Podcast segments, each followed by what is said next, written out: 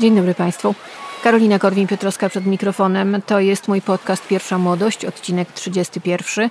Mój magazynek cotygodniowy, którego premiera także w wakacje jest w każdy piątek o godzinie 18 na Spotify, na Apple Podcast i na Google Podcast.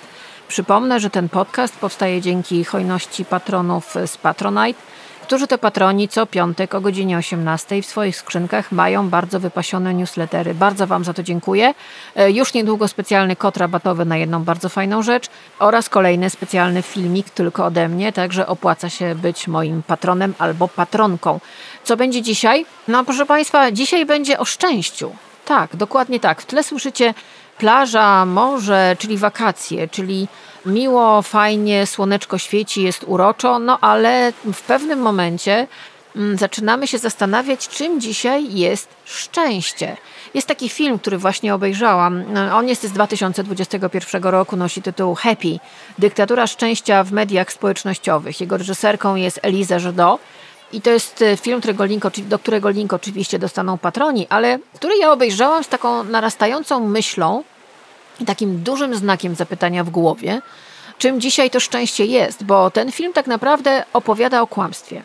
Opowiada o tym, że my udajemy kogoś, kim nie jesteśmy w mediach społecznościowych, żeby zaimponować ludziom, których nie znamy i pewnie nigdy ich nie poznamy, ale oni nam dają te lajki, te followy, które powodują to, że my jesteśmy coraz bardziej uzależnieni od udawania. Sama się zastanawiam, ile razy ja w życiu usłyszałam, szczególnie kiedy pracowałam w korporacyjnych mediach, dość często i intensywnie, gdzie oczywiście obowiązkowo co musisz zrobić? Musisz sobie zrobić selfie z pracy, na którym jesteś oczywiście super szczęśliwa i zadowolona, bo jesteś szczęśliwa i zadowolona, bo nie ma innej możliwości, żeby nie być szczęśliwą i zadowoloną. I ja pamiętam, ile razy ja zaczęłam liczyć, ile razy ja w sumie usłyszałam, weź wyluzuj. No bo oczywiście wiecie, jak to jest.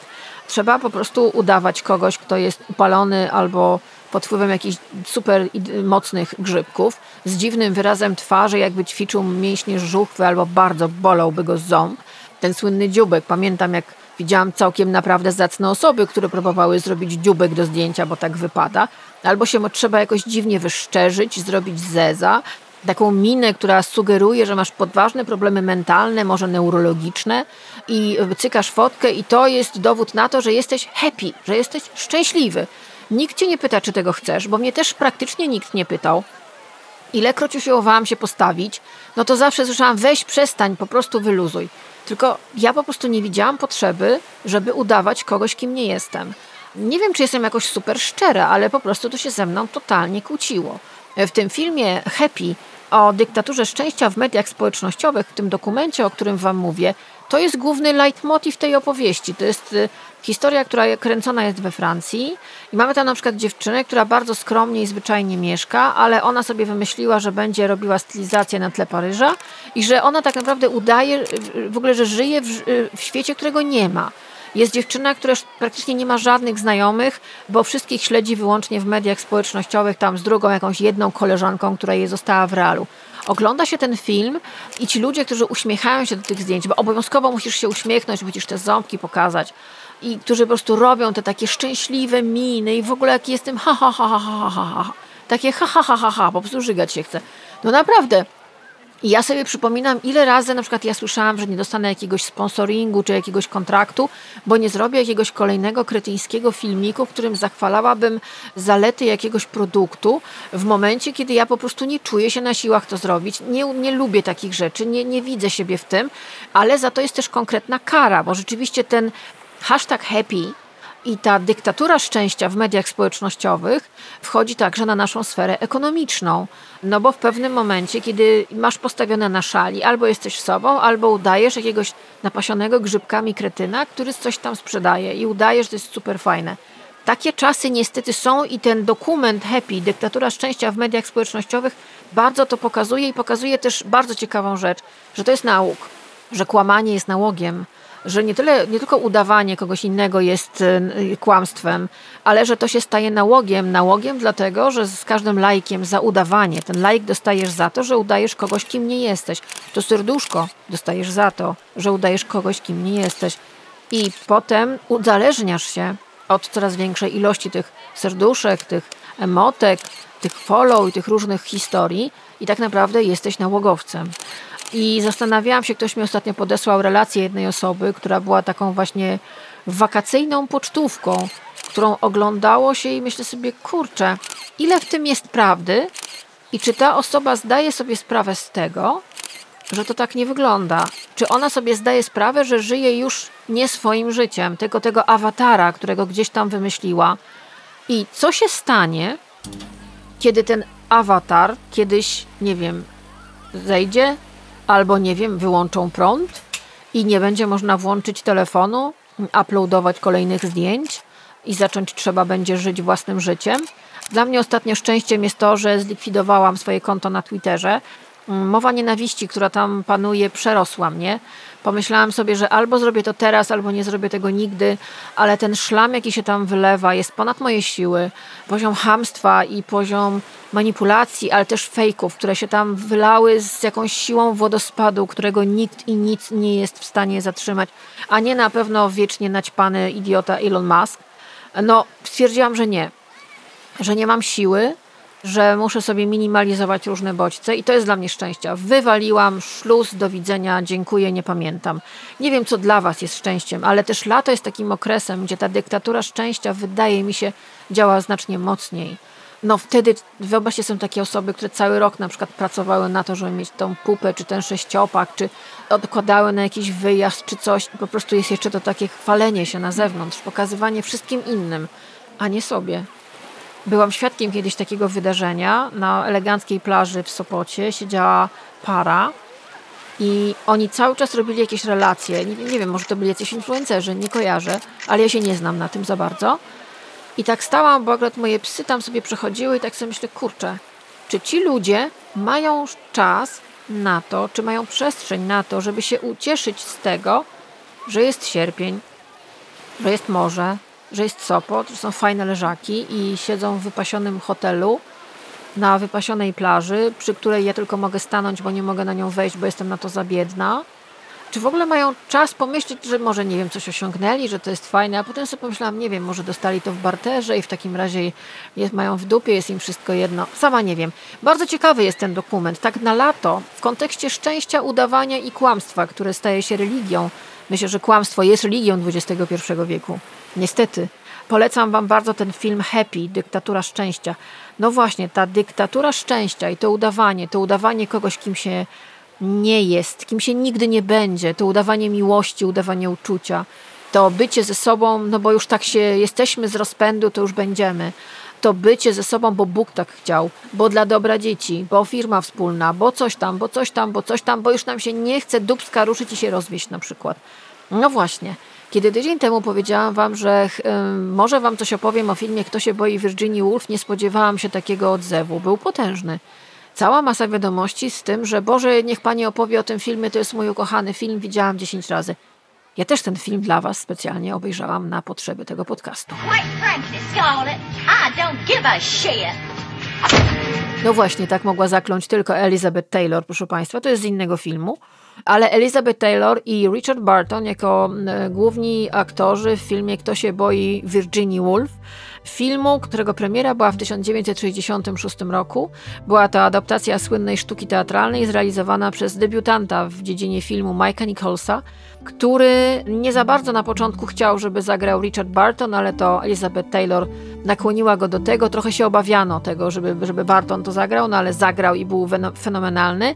Mike Nichols, który był wtedy debiutantem, ale udało mu się przepchnąć rzecz niewiarygodną na ówczesne czasy. To jest rok 66, kręci się prawie wyłącznie kolorowe już filmy i ten kolor jest tak bardzo do przodu, że to jest symbol nowoczesności, no ale się okazuje, że on się uparł, żeby to zrobić na czarno-białej taśmie, bo bardzo mu zależało na tym, żeby to było wyostrzone, żeby to było wyraziste, żeby ten kontrast był duży i rzeczywiście, żeby widać było każdą zmarszczkę Elizabeth Taylor, każdy nadprogramowy kilogram. Ona specjalnie utuczyła się do tego filmu i nawet śmiała, że się tuczyła, ale lubiła zawsze jeść, więc nie sprawiało jej to jakichś specjalnych problemów.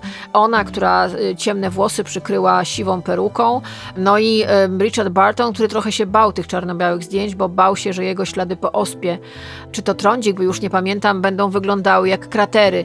No trochę je widać, ale tak naprawdę my nie zwracamy za bardzo uwagi, co jest na twarzy Richarda Burtona czy Elizabeth Taylor, czy George'a Seagala, czy Sandy Dennis, tylko patrzymy na emocje. Bo to jest przede wszystkim, proszę Państwa, opowieść o tym, że kłamanie nie jest za fajne. Posłuchajcie fragmentu oryginalnego zwiastunu. Who's afraid of Virginia Woolf, Virginia Woolf, Virginia Woolf? Who's afraid of Virginia? O czym to jest? To jest o tym, że mamy małżeństwo podstarzałe dość. On jest naukowcem, ona jest jego żoną, a przy okazji córką też naukowca, bardzo utytułowanego, a on jest właśnie mężem swojej żony, który tak nie do końca, że tak przynajmniej w jej słowach, daje radę, jest taki jakiś niezorganizowany, taki trochę melepeta, może za mało zdolny, albo może leniwy, no diabli wiedzą. Spotykamy ich w momencie, kiedy ona już ma menopauzę, on jest tak naprawdę też, można powiedzieć, w męskiej andropauzie. Siedzą w tym domu, niby są takimi idealnymi przedstawicielami intelektualnych sfer Ameryki. Ivy League po prostu daje tutaj dużego lajka, ale się okazuje, że tak, mieszkają w zagraconym domu, którym jest po prostu totalny bajzel. Wszędzie walają się butelki, jakieś ubrania albo szklanki po whisky, głównie pani domu, która ma ewidentny problem z alkoholem, pan domu zresztą też, jakby po prostu mogą wziąć udział w zawodach. Oboje mają też problem ogromny z przemocą wobec siebie, nie tylko słowną, bo klną tak jak wtedy nikt nie klął w kinach. I rzeczywiście to doprowadziło do tego, że ten film był pokazywany od 18 roku życia, dopiero wprowadzono specjalne zasady, no bo rzeczywiście padają tam wyrazy, jakich rzeczy nie słyszało się w ogóle w filmach ani w telewizji, tym bardziej amerykańskiej. Obowiązywał wtedy oficjalnie jeszcze dalej bardzo restrykcyjny cenzorski kodeks Haysa. I rzeczywiście są tacy, którzy uważają, że ten film, premiera Kto się boi Wirginii Woolf, ostatecznie przypieczętował koniec kodeksów Haysa. Zresztą, co ja wam będę gadała? Posłuchajcie, fragment oryginalnego zwiastuna tego filmu. It's easy to talk about Warner Brothers' new motion picture Who's Afraid of Virginia Woolf? It's hard to tell about it. Easy to talk about. All you have to say is Elizabeth Taylor, Richard Burton. Who's afraid of it?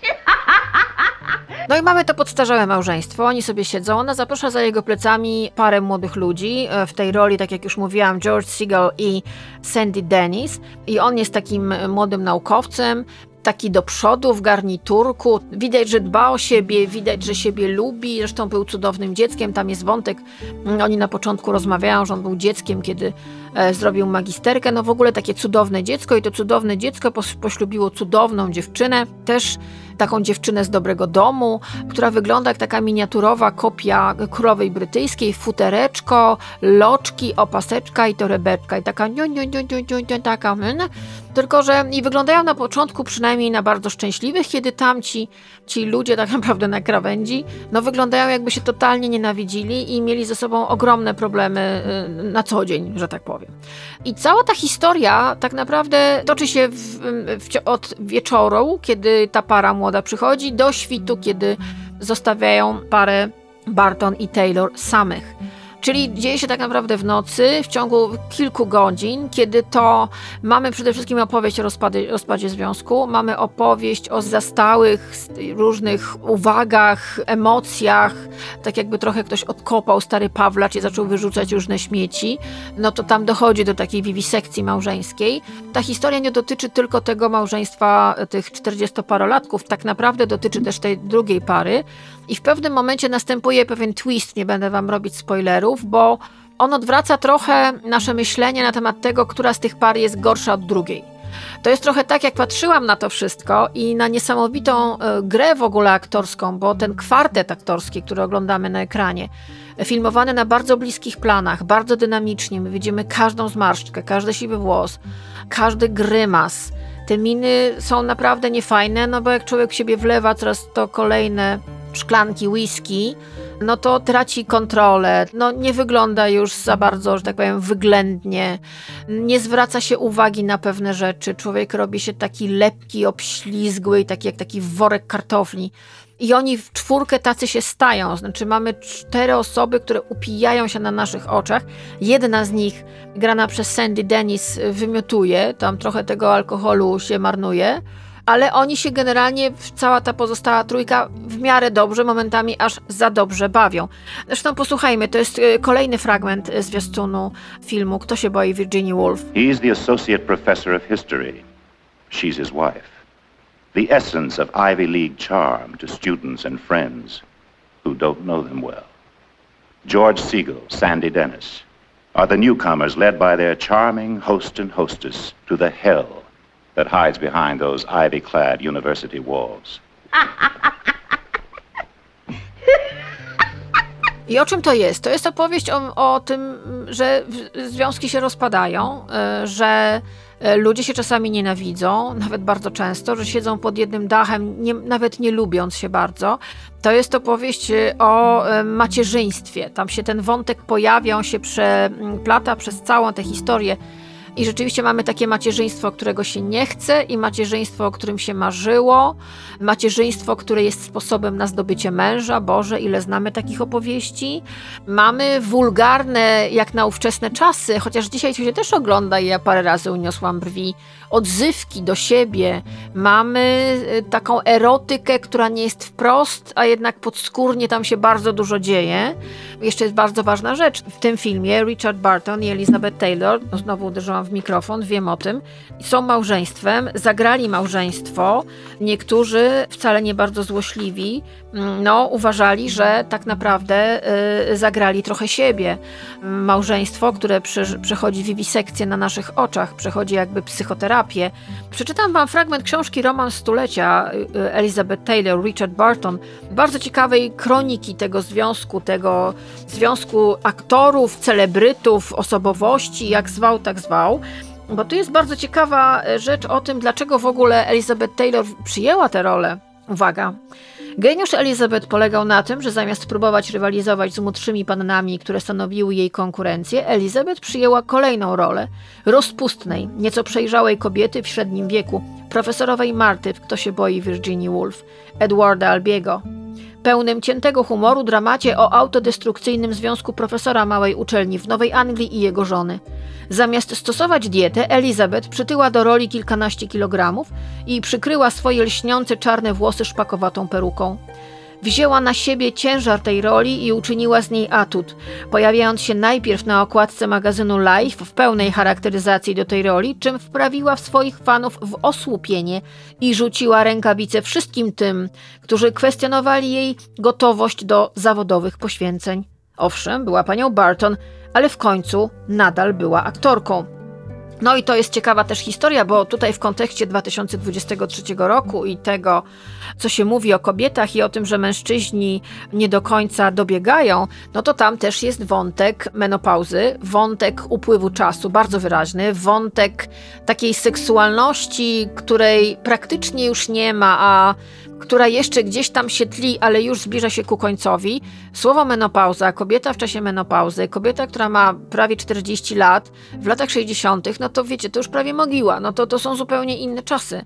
W 2023 to jest zupełnie inna sytuacja, ale przyjrzenie się temu, bo te emocje są cały czas takie same i to, jakie mechanizmy kierują nami, kiedy jesteśmy na przykład w relacji z inną osobą, to jest absolutnie uniwersalne. Mało tego, ja sobie pomyślałam w pewnym momencie, jak oglądałam ten film, specjalnie na potrzeby tego podcastu, że momentami, jak to oglądam, to mam wrażenie, jakbym oglądała trochę takie reality show w stylu Kardashianów albo jakichś, nie wiem, żon Miami. Bo chodzi mi o te dramy, które tam wybuchają, bo te dramy w takich patoprogramach, które są oglądane przez ludzi, ja parę razy widziałam Kardashianów i po prostu turlałam się ze śmiechu, jak tam były te dramy między nimi, tak? To jest oczywiście reżyserowane, rzadko kiedy wynika naprawdę z prawdziwych emocji, albo jest na montażu tak ustawiane, że nawet jak nie było reżyserowane, to jest reżyseria montażu po prostu. A tutaj mamy opowieść, której w sumie bardziej wierzymy niż tym niby reality show, słowo reality w duży cudzysłów biorę. I rzeczywiście mamy autentyczne, ogromne emocje ludzi i mamy taki właśnie krzyk, mamy taki wrzask, mamy taką kulę emocji, taką kulę ognia, którą jedno i drugie, trzecie i czwarte wypuszcza pod swoim adresem, bo to nie jest tylko tak, że tam jedno małżeństwo się ze sobą kłóci. Nie, tam dochodzi do pewnej bardzo ostrej spiny wśród tej młodej pary, pomiędzy tą młodą parą. I tam się zaczynają naprawdę dziać rzeczy bardzo brzemienne w skutkach. I zresztą tam jest takie zdanie, za chwilę je posłyszycie. Bardzo się często mówi dzisiaj, że mężczyźni nie dobiegają. Słyszę to zdanie, że jest klops z facetem. Nie trudno mi jest się z tym zgodzić, bo patrzę dokoła i widzę, że jest jakiś problem z mężczyznami w dzisiejszych czasach.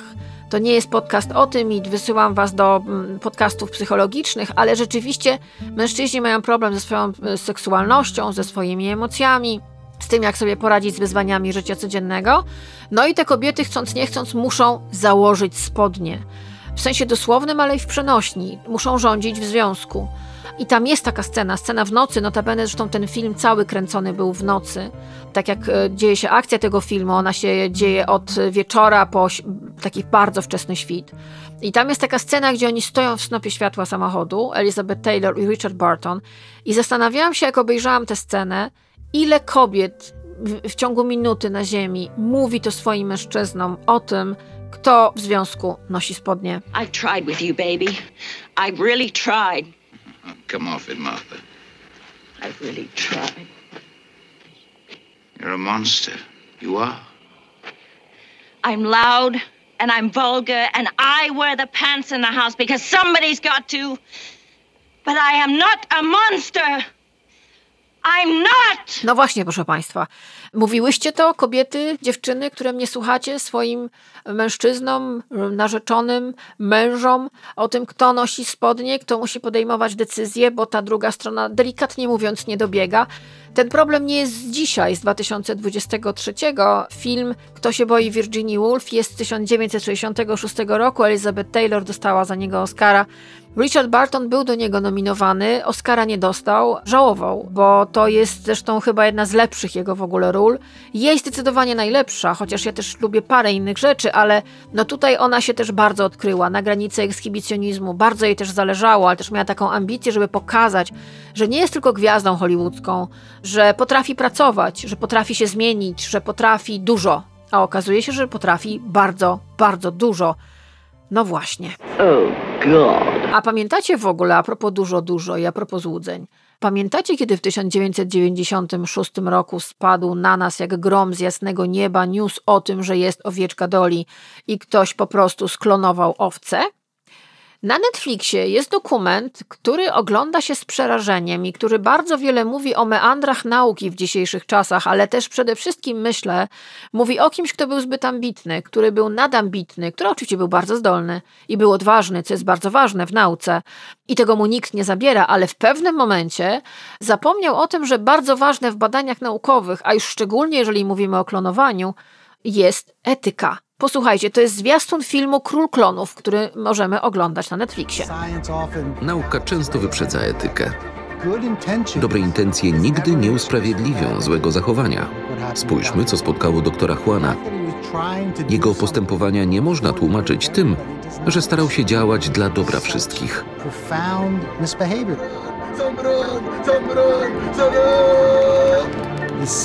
Był na szczycie. Zrobił coś, czego nikt przed nim nie dokonał, a potem zaliczył spektakularny upadek.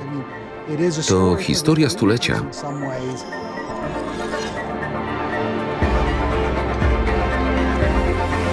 Król Klonów. Owieczka Dolly przyszła na świat 5 lipca 1996 roku. Zmarła w 2003 roku, żyła zaledwie 6 lat, kiedy zwierzęta takie jak ona żyją kilkanaście. Po tej jej śmierci, po wielu chorobach, zresztą ona bardzo chorowała, pojawiły się takie głosy, że może jednak klonowanie to nie jest za fajna sprawa, bo te klony chorują, krócej żyją, są podatne na różne dolegliwości. Ale okazuje się, że pojawienie się owieczki Dolly, dlaczego o niej mówię, było takim pierwszym momentem, kiedy okazało się, że w ogóle w przestrzeni publicznej pojawiło się słowo klonowanie. I jak mówią badania opinii publicznej ze Stanów z lat 90., na początku ludzie byli delikatnie mówiąc przeciwni temu. poświęcono bardzo wiele miesięcy na to, żeby ludzi uświadamiać, że klonowanie, oczywiście jeżeli zachowamy się etycznie, będzie bardzo pomocne w leczeniu bardzo wielu do tej pory nieuleczalnych chorób, wielu niepełnosprawności i bardzo może pomóc ludzkości. No i na tym wszystkim w Korei prowadzono też badania dotyczące klonowania i tam się pojawił, nie będę mówiła nazwiska tego profesora, bo po prostu nie chcę robić z siebie idiotki. On jest bohaterem tego filmu Król Klonów.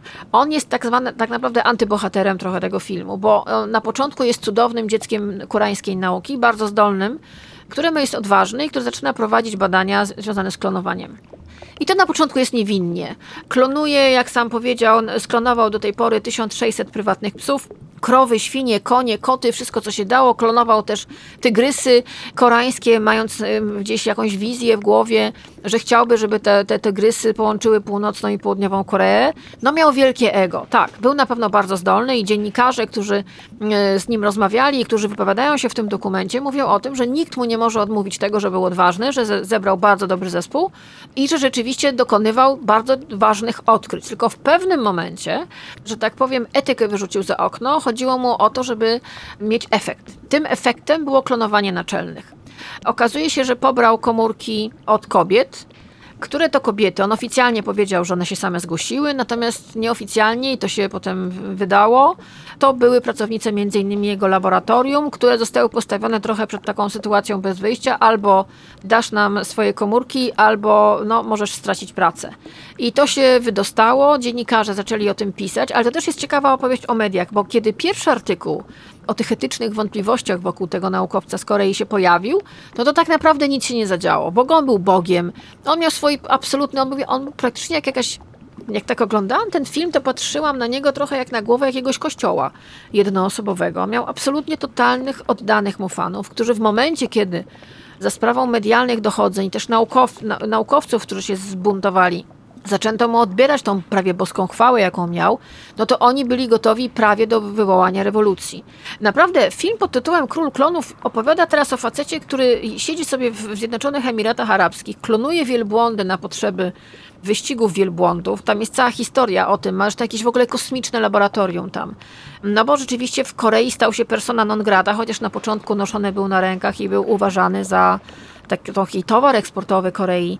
Niesamowita opowieść, naprawdę mrożąca moim zdaniem krew w żyłach, bo człowiek, który na początku obiecywał ludziom, że będzie leczył białaczkę, Parkinsona, Alzheimera, no obiecywał tak naprawdę cuda, okazał się trochę geszefciarzem.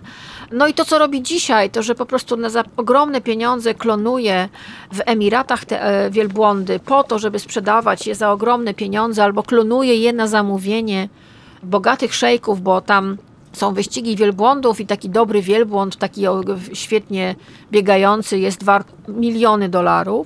Klonuje też prywatne psy. Jest opowieść pewnego pana z Budapesztu, który sklonował swojego bulldoga, naprawdę. I tak patrzyłam na to i myślę sobie, Boże Święty, świat trochę zwariował. I ważne są takie dokumenty, żeby pokazywać, jak daleko ta nauka może się posunąć, niby dla naszego dobra, a tak naprawdę krew mrozi się w żyłach. No to dobrze, to może w takim razie a propos mrożących krew w żyłach sytuacji. Myślę, że poznacie ten głos. To jest taki mężczyzna z opadającymi policzkami, który siedzi w swoim ciemnym gabinecie w dniu wesela swojej córki, na kolanach ma kota i przychodzi do niego petent. I'll give you anything you ask. We've known each other many years, but this is the first time you ever came to me for counsel, for help. I can't remember the last time that you invited me to your house for a cup of coffee. Even though my wife is godmother to your only child. But let's be frank, you never wanted my friendship. And, you were afraid to be in my debt. I didn't want to get into trouble. I understand. You found paradise in America. Had a good trade, made a good living. Police protected you, and there were courts of law. But you didn't need a friend like me. But now you come to me and you say, Don Corleone, give me justice. You don't ask with respect. You don't offer friendship. You don't even think to call me godfather. Instead, you come into my house on the day my daughter's to be married and you ask me to do murder. Money. We ask you for justice.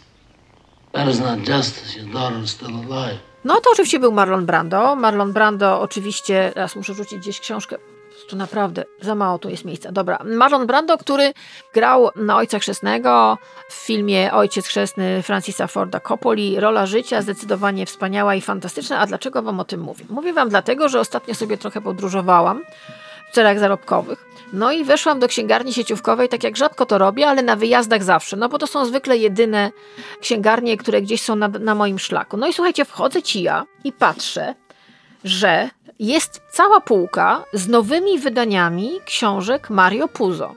Mario Puzo, na podstawie książki, którego powstał film Ojciec Chrzestny. Przypomnę, ta książka została wydana w 1969 roku. Saga o amerykańskiej rodzinie mafijnej. Ona została w sumie sprzedana w nakładzie ponad 20 milionów egzemplarzy. Na kilkadziesiąt języków została ta książka przetłumaczona. Ja pamiętam, jak ona się pojawiła w Polsce i moja mama ją kupowała od takich handlarzy na ulicach za jakieś straszne pieniądze i potem dała mi przeczytać, bo musiała najpierw przeczytać, czy ona nie jest zbyt brutalna dla mnie. No ale rzeczywiście Mario Puzo to jest, był, no bo niestety zmarł, ale to jest rzeczywiście wybitny, rozrywkowy, amerykański, pochodzenia włoskiego pisarz. On urodził się w biednej rodzinie włoskich imigrantów, no i zadebiutował w 1955 roku taką powieścią Mroczna Arena, która zresztą też teraz się pojawiła. No i wchodzę ci ja do Empiku w 2023 roku i nagle widzę, że wszystkie jego powieści w nowym, bardzo fajnym wydaniu się pojawiły, między innymi Omerta, którą nawet nie czytałam wcześniej, a to jest jego ostatnia wielka powieść, naprawdę fantastyczna, którą połknęłam jadąc pociągami przez Polskę. I tego autora są wydane nowe. 10. Aleja, 4. K, Głupcy umierają, Omerta, Ostatni Don, Mroczna Arena, 6 grobów do Monachium, Rodzina Borgiów, Ojciec Chrzestny, Sycylijczyk i Rodzina Corleone. I słuchajcie, to naprawdę jest super sprawa, bo tak mi pytacie, pani Karolino, co czytać latem. No to ja rozumiem, że są nowości, ale czasami warto sięgnąć po coś, co ma już swoje lata, no bo to już ma trochę swoich lat, ale teraz jest nowa reedycja i to jest bardzo fajna sprawa. Nowe wydanie, bardzo przyzwoite, bardzo, bardzo i rzeczywiście napisane świetnym językiem. No ja to połknęłam po prostu, jak za starych, dobrych czasów. Kupiłam sobie też Ostatniego Dona, bo nie pamiętam, czego czytałam, ale moim zdaniem Mario Puzo jest takim autorem, w którego wchodzisz w ciemno po prostu. Cokolwiek wydaje, ty to czytasz i jest naprawdę co najmniej okej, a bywa, że jest bardzo, bardzo, bardzo, bardzo okej. I jest bardzo wciągające w pociągach, gdzie jest głośno, gdzie jest niefajnie. Omerta weszła mi idealnie, także gwoli informacji, słuchajcie, link do tego dostaną patroni. Dzieła zebrane Mario Puzo pojawiło się w nowym wydaniu i bardzo dobrze, bo to jest świetny pisarz, a ja uważam, że taki gatunek właśnie jak powieść kryminalna, kryminał, powieść sensacyjna, gangsterska, bardzo wiele mówi o czasach, w których powstaje i naprawdę nie musimy zawsze czytać wyłącznie wybitnie mądrych, katastroficznych, profetycznych książek. Lato służy także do tego, żeby w cieniu jakiegoś miłego drzewa na leżaczku poczytać wspaniałe rzeczy, jak na przykład właśnie Mario Puzo.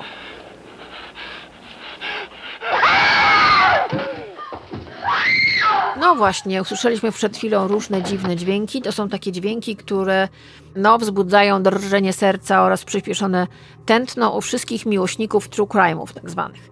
True crime to jest rzeczywiście zupełnie nowe zjawisko, jeżeli chodzi o twórczość streamingową, telewizyjną, jak zwał, tak zwał. Rzeczywiście od kilku lat jest ogromny wzrost popularności true crime'ów, czyli oparte historie, seriale, filmy, których scenariusze powstały na bazie autentycznych zbrodni z autentycznymi mordercami, zbrodniarzami w rolach głównych. I rzeczywiście to jest fenomen, jak wejdziecie w jakikolwiek katalog, czy Netflixa, czy Kanał Plus, czy HBO, jest tego naprawdę bardzo dużo. Ja myślę, że przoduje Netflix, który ewidentnie wyczuł tu pieniądze i produkuje tego po prostu taśmowo, ale słuchajcie, pojawiły się w związku z tym, że te true crime'y to już jest też, są podcasty kryminalne, są książki, które opowiadają o różnych autentycznych mordercach.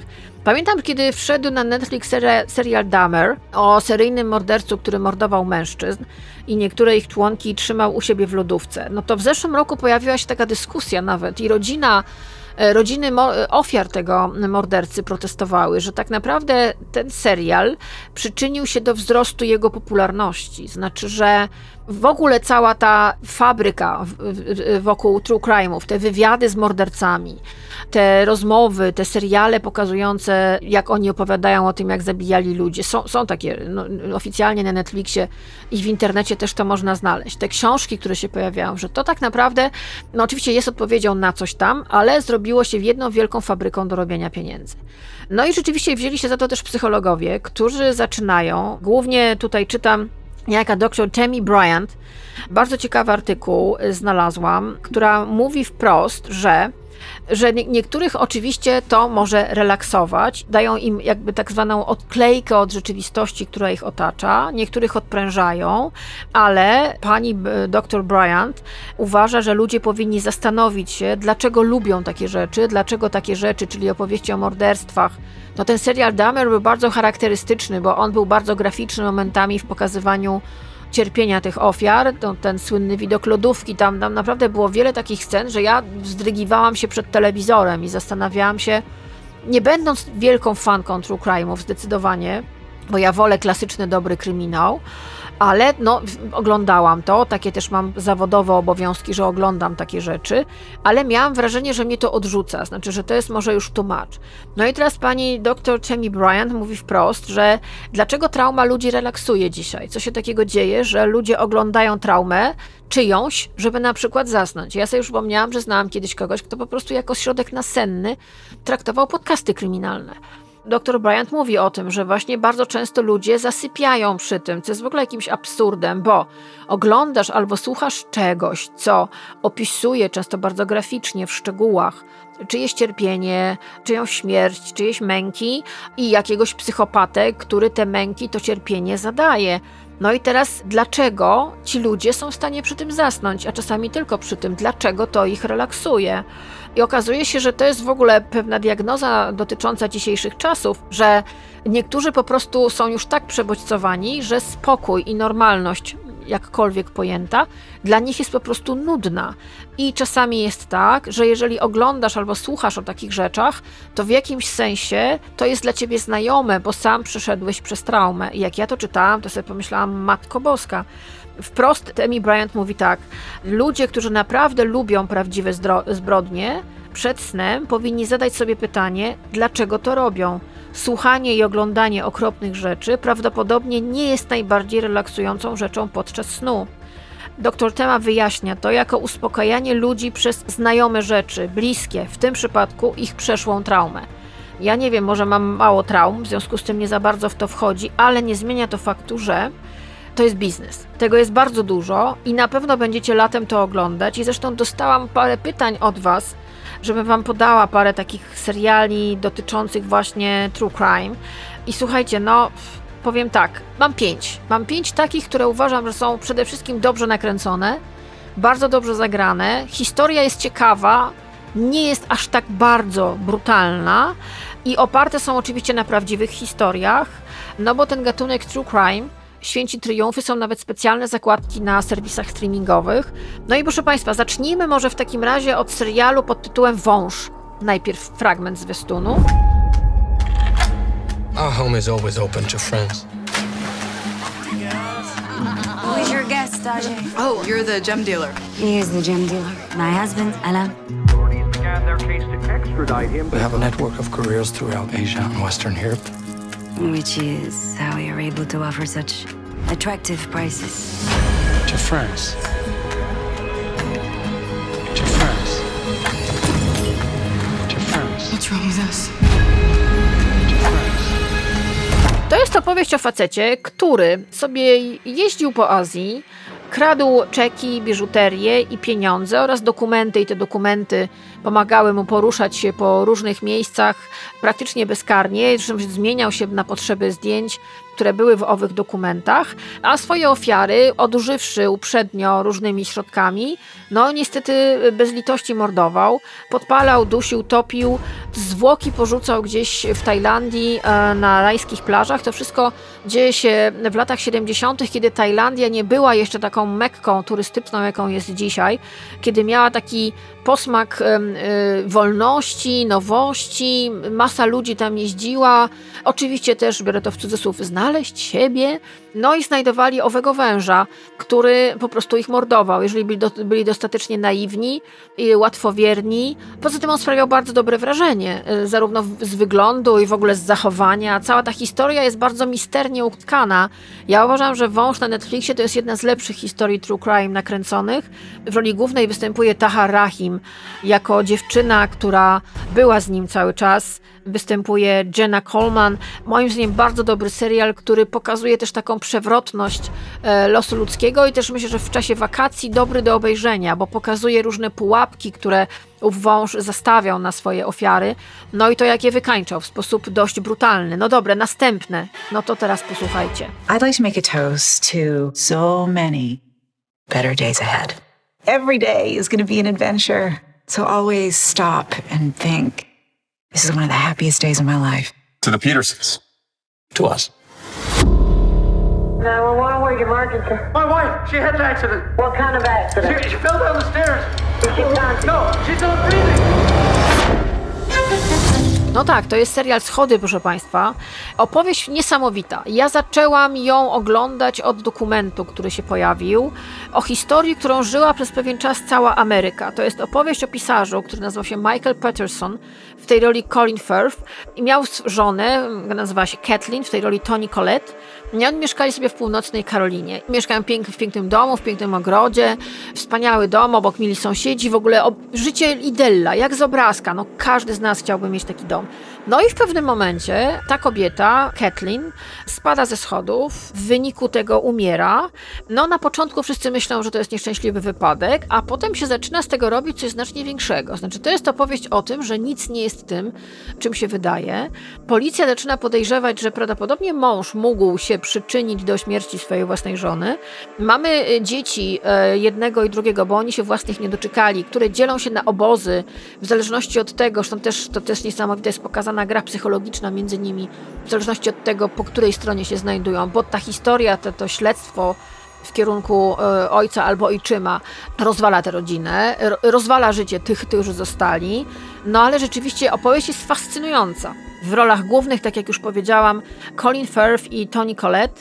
Notabene zresztą ta sprawa Michaela Pattersona w ogóle zainicjowała jako film dokumentalny serię dokumentów o prawdziwych zbrodniach. To historia o tym dziwnym wypadku na schodach, o tych różnych dziwnych policyjnych hipotezach, które się pojawiały. Jest naprawdę gdzieś fascynująca, bo pokazuje też takie meandry i mrok ludzkich emocji. Dobra, rzecz następna. I know this is hard, but I need to ask you some questions about what happened. He tied my hands. He said if I screamed, he'd kill me. No signs of forced entry. Doors and windows were locked. No DNA. Not a single neighbor saw or heard a thing. He brought a blindfold, but nothing to tie her with. Would a shoelace even hold her? You think Marie made up the attack? I'm pretty positive that it happened. Pretty positive or positive? They just kept asking me the same question. How come your story doesn't add up? I wanted to go home. I don't have a victim here. It's bogus.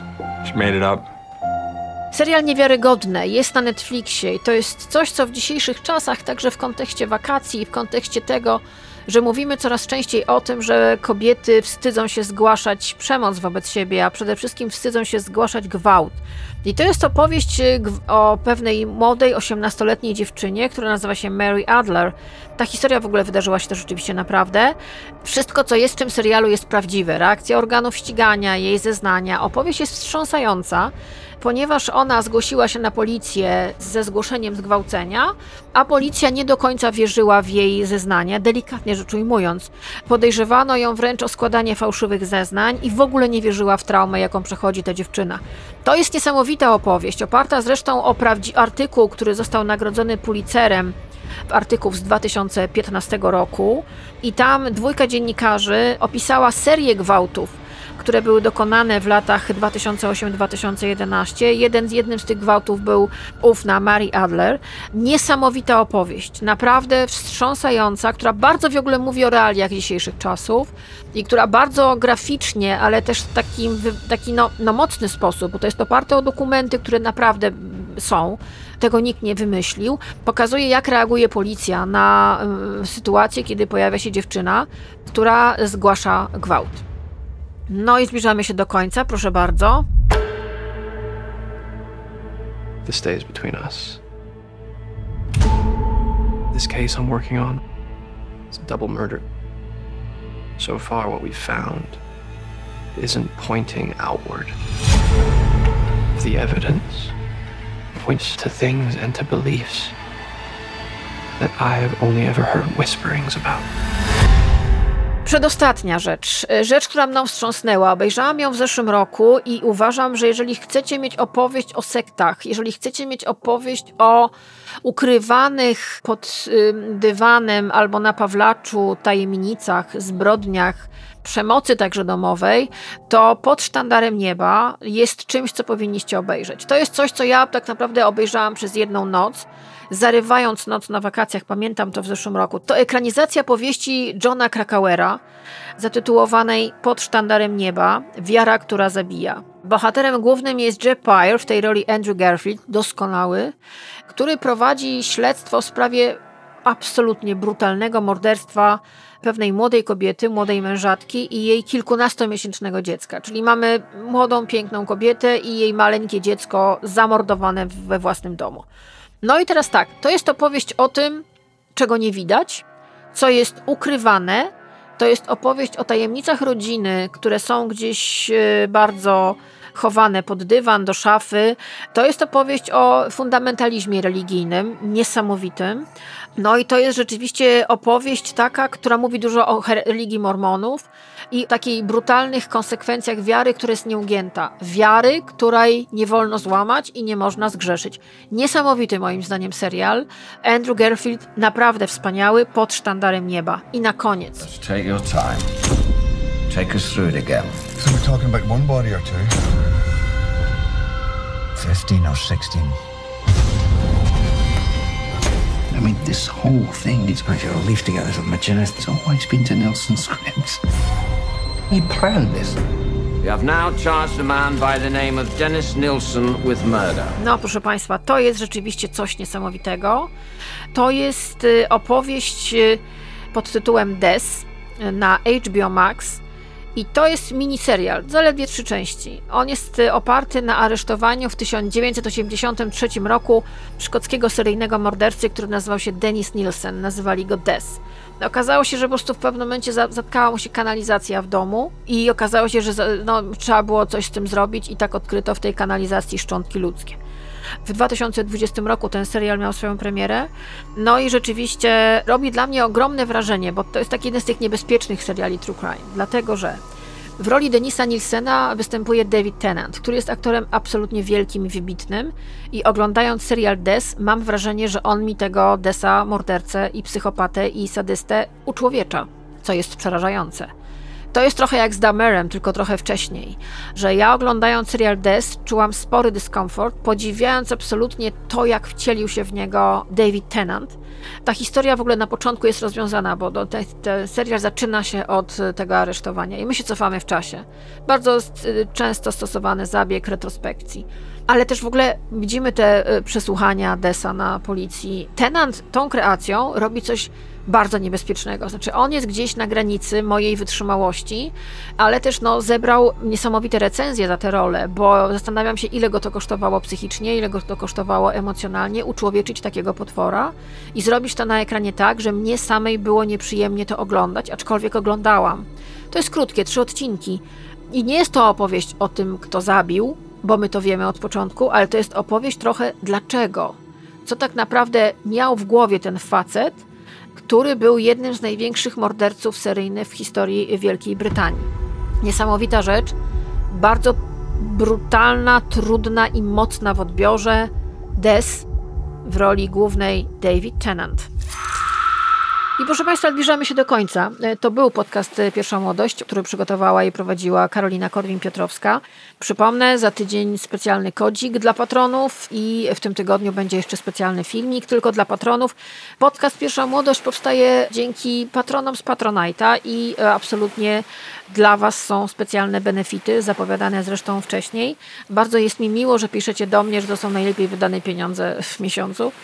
Jeszcze musicie kupować jedzenie i płacić rachunki, spokojnie, na wakacje.